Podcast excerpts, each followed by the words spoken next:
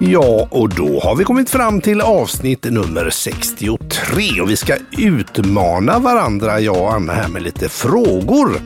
Det här blir spännande.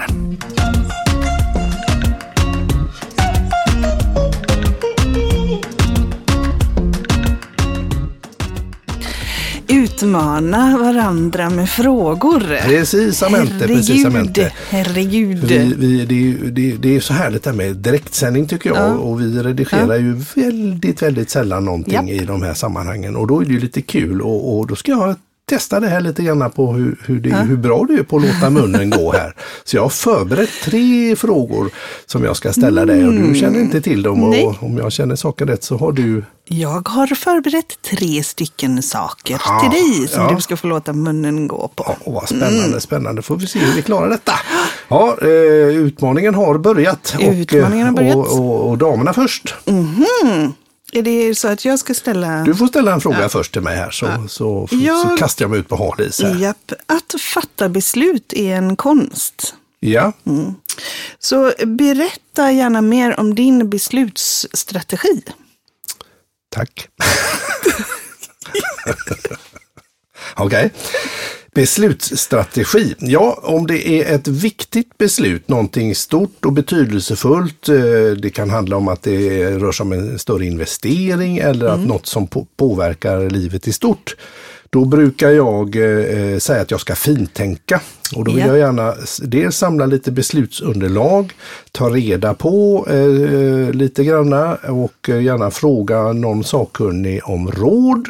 Och sen så vill jag sova på saken kanske minst 2 nätter innan jag känner att nu har jag liksom möjlighet att ta ett bra beslut som landade mig. Så att så kan en beslutsprocess vara om det är lite de här viktiga grejerna. Var landar det då? Om det landar, hur vet du att det har landat? Då känner jag mig trygg i att jag har hittat något som jag kan stå för. Något som jag känner blir bra på lång sikt. Och är det lite risky på något vis så vet jag att då har jag liksom vägt för- och nackdelar och känner mig trygg i. Och då landar det i magen att det här känns bra. Och så vet jag att det är om det är något som inte går att ändra på så är det ju bara att löpa linan rätt ut. Men så gör jag. Beslutsunderlag, sova på saken, rådfråga och jag skulle nog bolla med dig till exempel. Vad tycker du och hur känner du och hur skulle det vara? Så att det är då när det är den lite större saken. Ja. Sen när det är när det är någonting, ibland är det ju bråttom och då är det ju bättre att bara ta ett beslut så att det händer någonting för att gå och sätta saker och ting i limbo när det är någonting som inte tjänar på att dra i långbänk. Då brukar jag säga att då är det bättre att gå på magkänslan direkt. Ja eller nej. Pang på.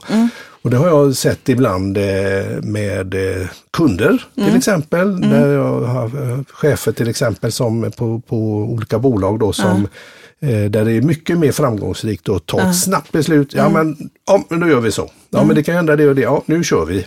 Så att det händer någonting. Så att jag tror på att ha modet och ta snabba beslut när det behövs och göra på det andra sättet när det är lite större beslut. Så tänker jag. Så tänker du, så det är din beslutsprocess. Yes, helt rätt. Då så undrar jag så här, varför är det populärt att baka surdegsbröd? Det är populärt att baka surdegsbröd. Det är för mig helt oförklarligt. Nej, det är inte oförklarligt. Men du har bakat ett surdegsbröd i hela ditt liv. Nej. Men det är ju väldigt populärt. Men jag tror att det har att göra med någon form av kontinuitet. Man har en kultur och man ska använda den här kulturen för och är det bakteriekulturen du pratar om? Ja, det är bakteriekultur. Så tror jag kan ju ingenting om det här. Vår kompis syster har ju skrivit en doktorsavhandling om surdegsbröd. Så just det. Jag är väldigt, väldigt novis på surdegsbröd. Jag kan äta det. Men jag tänker att det är just det här att vårda. Att man får ta fram det här vårdande. Du behöver... Du kan inte göra som du vill utan du behöver anpassa dig till de förutsättningar som skapar överlevnad. av den här kulturen. Mm. Och sen finns det ju någonting magiskt med den doften av nybakat. Mm. Och att äta någonting som är nybakat är ju också... Ja, just det. Jag bakar ju som sagt inte, men jag vet ju när jag har gjort sylt till exempel, svartvinbärsylt eller när jag har gjort så här, det är ju... Det säger ju slurp och så vill alla äta det i familjen. Och har vi mer. Mm. Nu byter du ämne här, till sylt. Till sylt. Nej, men det jag menar är att just den här tillfredsställelsen, att man gör någonting och man gör det från grunden. Mm. Tillfredsställelse. Så det finns en tillfredsställelse i det, skulle jag tänka. Mm. Och så får man nog känna sig riktigt duktig. För vad jag förstår så är det en konst att få de här höjden. Och att man ska ha särskilda korgar som det ska jäsa i. Och så ska det vara särskilda plåtar. Och så ska det vara liksom... Så att, då gör ju former på dem också. Precis. Man får vara duktig och man kan... Man kanske till och med kan... Finns det surdegstävling? Det finns säkert surdegsforum. Jag är helt övertygad om att det finns det. Och det stämmer ju där med doktorsavhandling och surdegsbröd. Absolut. Jag såg någon som hade publicerat en bild på någon som hade gjort ett väldigt vackert surdegsbröd. Så att, men vad kul. Och jag tror att brorsan till doktor Surdeg sa att det fanns... surdegskulturer som var alltså typ från stenåldern, att de har hittat någon så här jag ska inte säga att det var stenåldern, men att de har hittat någon brödjäskorg eller någon tråg eller något där det har funnits kultur kvar. Okay. Och så har man tagit hand om den och utvunnit den. Så att det är lite coolt. Ja, det är lite coolt. Ja. Så om du skulle sammanfatta det här då, att det är så populärt med surdegsbröd. Kärleken till att skapa någonting som är hälsosamt för familjen och där man får vara lite duktig. Okej, perfekt. Mm. Strålande. Ja, då min kära make så är det så här. Att det fanns ju ett program där man inte fick ha tvekan och man fick inte ha... På minuten. Ja, precis. Just det, det var en minut. Så var det. På minuten. Just det, det var Margareta Krok för länge sedan. Och någon som heter Moltas Eriksson. Ja. Det är bara någon namn som kommer upp där. Och då fick man ett ämne och så skulle man prata i en minut. Japp. Ja. Okej. Ja. Ämnet är... Jag anar vart det lutar. Ämnet är diskmaskinen och jag. Varsågod. Diskmaskinen och jag. Okej. Ja. Okej.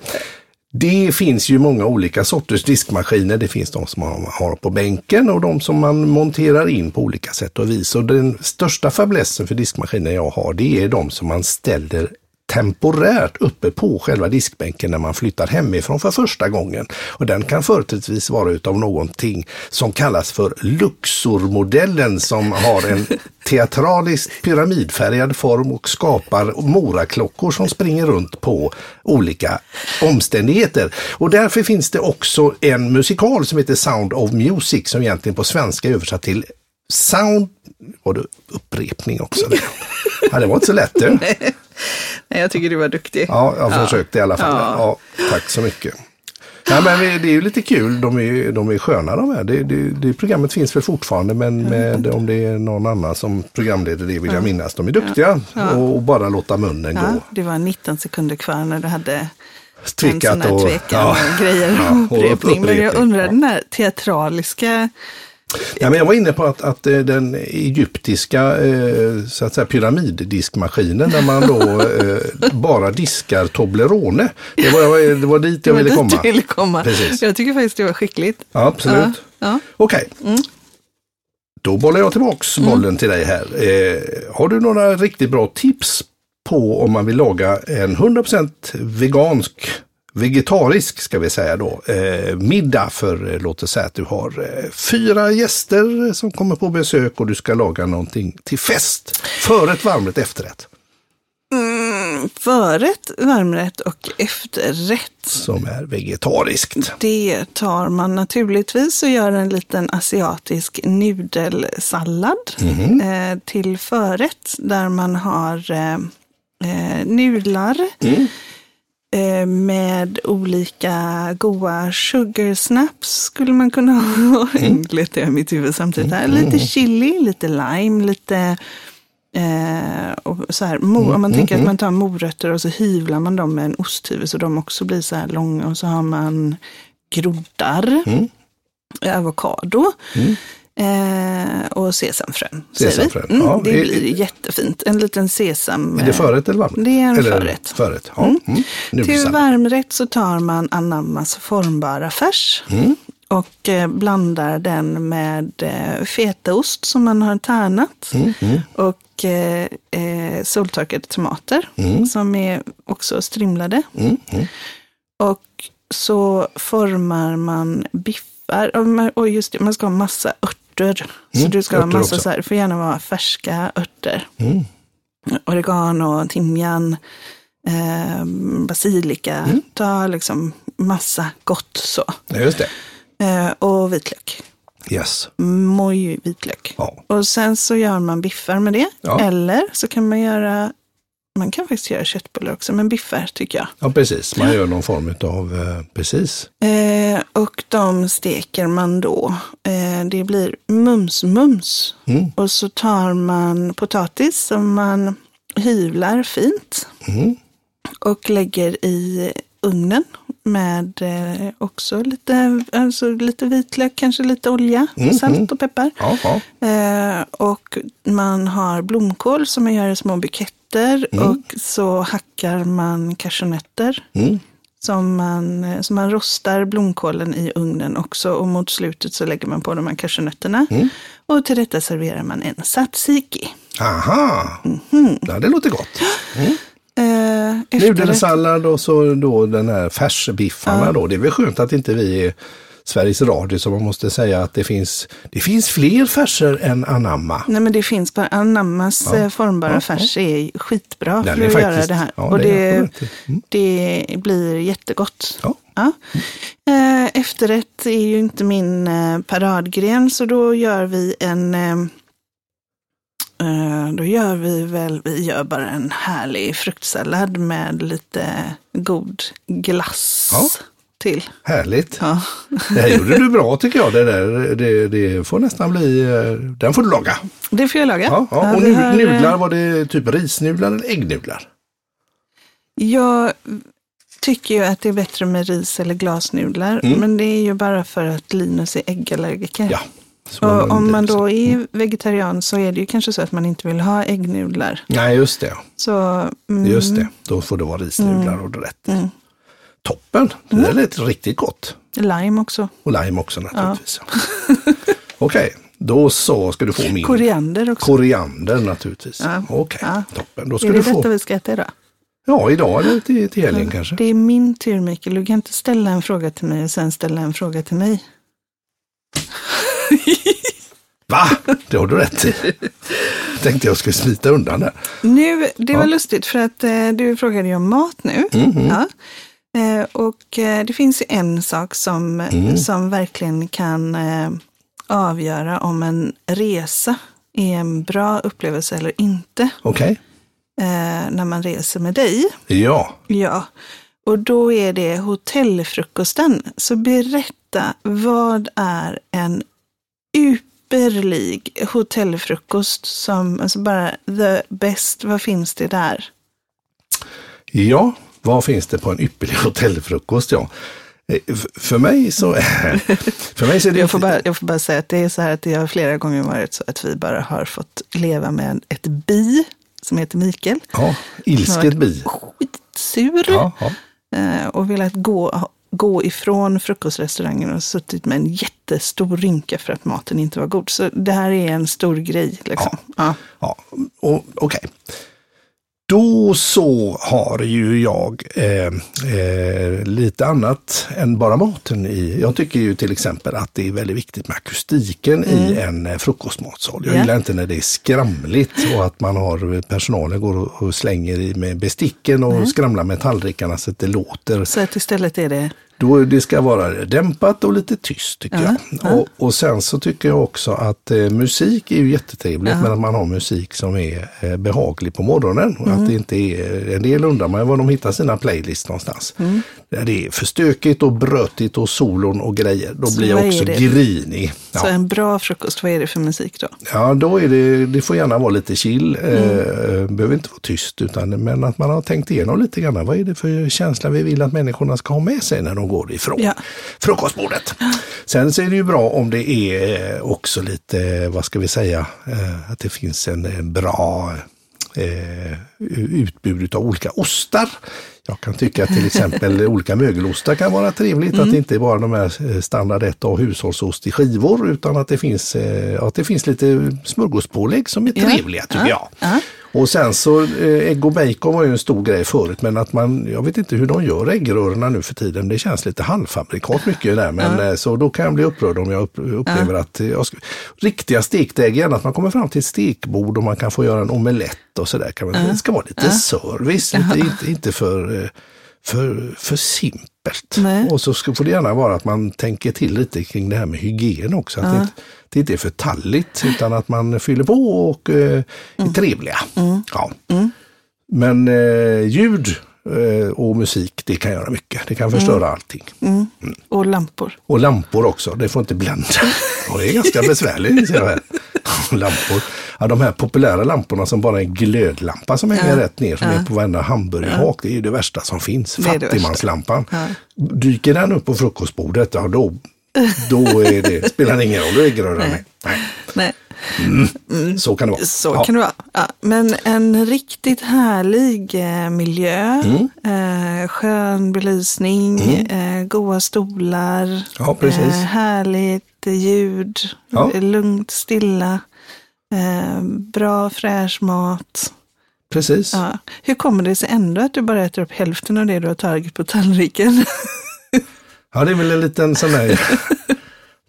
Att man äter med ögonen istället för att tänka igenom. Jag har blivit lite bättre på det. Precis. Men jag förstår varför frågan kommer. För det har nog haft några lite synpunkter genom åren just på olika hotellfrukostar. Men vi har ju skaffat oss en strategi med när det inte är det här optimala. Nej, då gör jag som du gör. Ja, då går du efter mig. Då går jag efter dig. Så tar du exakt det som jag tar. Precis.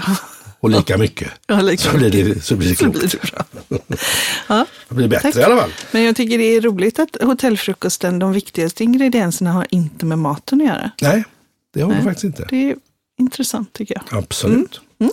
Då har vi väl kommit fram till den tredje och sista frågan då, som jag skulle hoppa till direkt förut. Och då ska du få berätta för mig vad som är det bästa med isbandy. Det absolut bästa med isbandy, det är att det sker långt ifrån mig. Jag har faktiskt bara varit på en isbandyplan en enda gång i hela mitt liv och då spelade man hockey där. Jaha. Det var en isbandyplan som kan det finnas kanske i Nödinge eller någonting sånt. Så det... Jag har ett roligt minne från den planen, även om det då inte var som sagt bandy som spelades, utan det var min bror Johan som spelade hockey. Men det roligaste med det var att Erik, som då var väldigt liten, min lillebror, han hade på sig en overall som mamma hade köpt. Han kan ha varit kanske 2 år. Men overallen kunde han ha fram till han var 4. Okay. Så att när han var 2 år så var den jättestor. Eller han var nog kan han ha varit 1 år? Ja. Han hade en jätteoverall på sig. Jättestor och det var så roligt. Var Erik? Han är i overallen. Där ligger han. Mamma hade vikt upp benen så att det var liksom dubbel tyg som du tänker så, på insidan. Jäklar. Så att den blev väldigt stabil. Så man kunde ställa honom vid den här innebandyplanen för att själva overallen höll upp honom i stående... Så han stod där? Man ställde overallen. Man ställde honom som en kona där på isplanen. Ja. Och sen plötsligt Nu kommer det här ju jättelänge sedan, men plötsligt så hade barnet rört sig, så han stod inte bara still. Det var alltså, den var så stel den här områden. Och så lite kallt så man placerade honom och så ställde man honom. Och sen så tittade väl alla på Johan och laget och sådär. Och sen var barnet borta. Hade han rört sig. Ja, så att jag... han lyckades alltså på något vis röra sig in i den där stora overallen och frakta sig runt. Transportera sig runt, ja. Men vi hittade ju honom. Det var inte så att han försvann för alltid, utan... Så det bästa med isband är att det är långt borta från dig, men... Ja, sen så har jag ett roligt minne från en isbandyplan. Precis. Jag tänker att det bästa med isbandy för de som är intresserade är nog att de får ha en portfölj. Mm. De har användning för en gammal portfölj som de absolut aldrig annars skulle använda. Nej. Och så får de ha en liten termos och i den har de, det är kaffe med och sprit eller vad är det? Kaffe med... Bandyfans fördomar. Nej, men det är väl en klassiker att man har med sig en portfölj och så kan det vara kaffe alltså, eller det är en liten kaffekask, en liten hutt kan det vara i och kan det vara varm choklad också och lite sådär. Ja, och en hutt. Och en hutt. En hutt, bandyhytten. Ja. Vad är ditt bästa minne med innebandy, eller isbandy? Isbandy, men min pappa kommer från Dalarna. Dalarna, ja. Och då hade Falu BS var när jag var liten, det stora laget som alltid vann. Mm. Och det var så kul att bo i Göteborg och heja på både då Leksand i hockey som ju var duktiga och då Falu BS som var duktiga. Och där fanns det en som hette Bempa. Bempa Eriksson, han var som bandyns Zlatan. Och det tyckte jag, så jag hängde faktiskt med i bandy när jag var liten, tyckte det var ganska roligt, men nu har jag tappat det. Men de har väl en liten boll som är en ljusstark färg? Ja, precis, och så är ju måtten ungefär, så måtten på planen är ju ungefär som en fotbollsplan där och klubban är lite böjd mer. Ja, absolut, med någon sån här bindning var väl läder för, det är säkert något avancerat idag, kevlar eller någonting, jag har ingen aning. Kommer du ihåg när, nej, jo. Nej, vadå? Apropå klubbor. Ja. När Linus sa att han önskade sig en kurv i julklapp, fast att den var lite dyr. Ja, och det var ju lustigt, och det känner jag, för att då när du berättade det första gången, vill han ha en korv i födelsedagspresent? Och så att han säger att den är för dyr. Ja, det var jättekonstigt. Någon ankkorv, någon specialare handgjord från Frankrike där på något vis, med någon gåslever i, vad vet jag. Mamma, jag vill ha en korv. Vad önskar du, Linus? Jag vill ha en korv. Ja. Va? En korv? Vad ska du med en korv till? Ja, precis. Ja, fast den är lite dyr. En dyr korv i födelsedagspresent. Jättekonstigt. Ja. Fyllde 10 eller något. Precis, och vad var det? Det var en korv. En klubba med en korv som är liksom svängd på något sätt. Med bladet. Med bladet lite svängt så blir det en korv. Så kan man måste skjuta fina skott på innebandyplanen då, som man spelar mycket innebandy. Ja, precis. Det blev väl någon, vad heter det? Spinn eller någon grej. Fast jag kan ingenting om någonting. Men, oj, vet du vad? Ja. Det är ju dags. Nu är det dags. Snart. Jag är så uppe i vad vi gör. Så att, i kurvar och inne. Ja, det är ju ganska roligt. Medan du tar fram ditt, som det heter, berömda... Veckans nonsens. Mm. Så nämnde du här om veckan hur många dimples eller små gropar det finns i en golfboll, och det var 336 jag har lärt mig. Det var ju ett sånt där nonsens.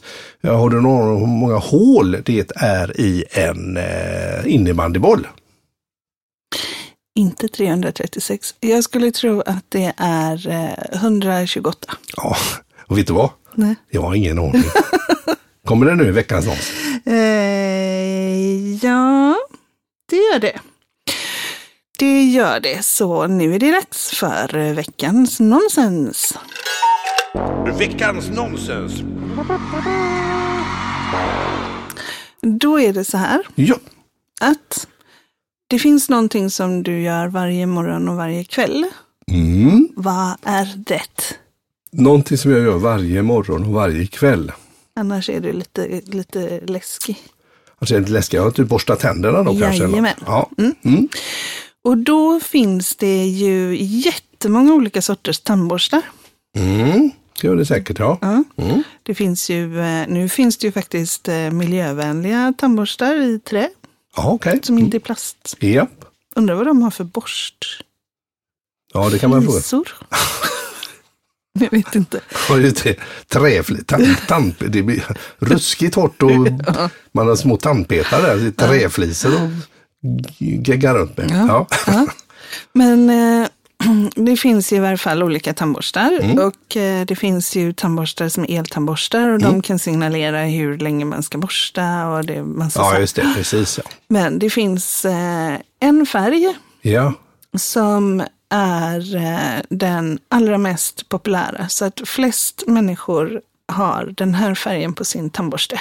Okej. Vilken färg är det? Vilken färg är det? Då ska vi se här. Jag tänker svart är det ju inte. Det skulle ju kunna vara vitt, blått, rosa, grönt. Jag skulle säga... Nej, jag säger rosa. Och det var absolut helt fel. Asså. Och det är... Majoriteten av tandborstarna som finns i, eller som används, är blåa. Är de blåa? Ja, se där ja. Mm. Ja, okej. Så det vet du nästa gång. Du vill vara unik, då kan du köpa en rosa tandborste. Rosa tandborste, då, precis. Ja, då så det, går du där och tänker, herregud vad jag är unik. Som har... Du har ju en grön tandborste. Det har jag faktiskt. Mm. Så detta, mina kära vänner, var veckans tandborstnonsens. Och det var veckans nonsens. Och då har vi kommit i mål idag också. Vad trevligt. Trevligt. Ja. Stort tack för den här fina duellen med massa spännande svar på roliga frågor. Hur gick det för oss då? Jag tycker det gick ganska bra, tycker jag med. Absolut. Bra jobbat, Mikel. Dito. Tack för idag.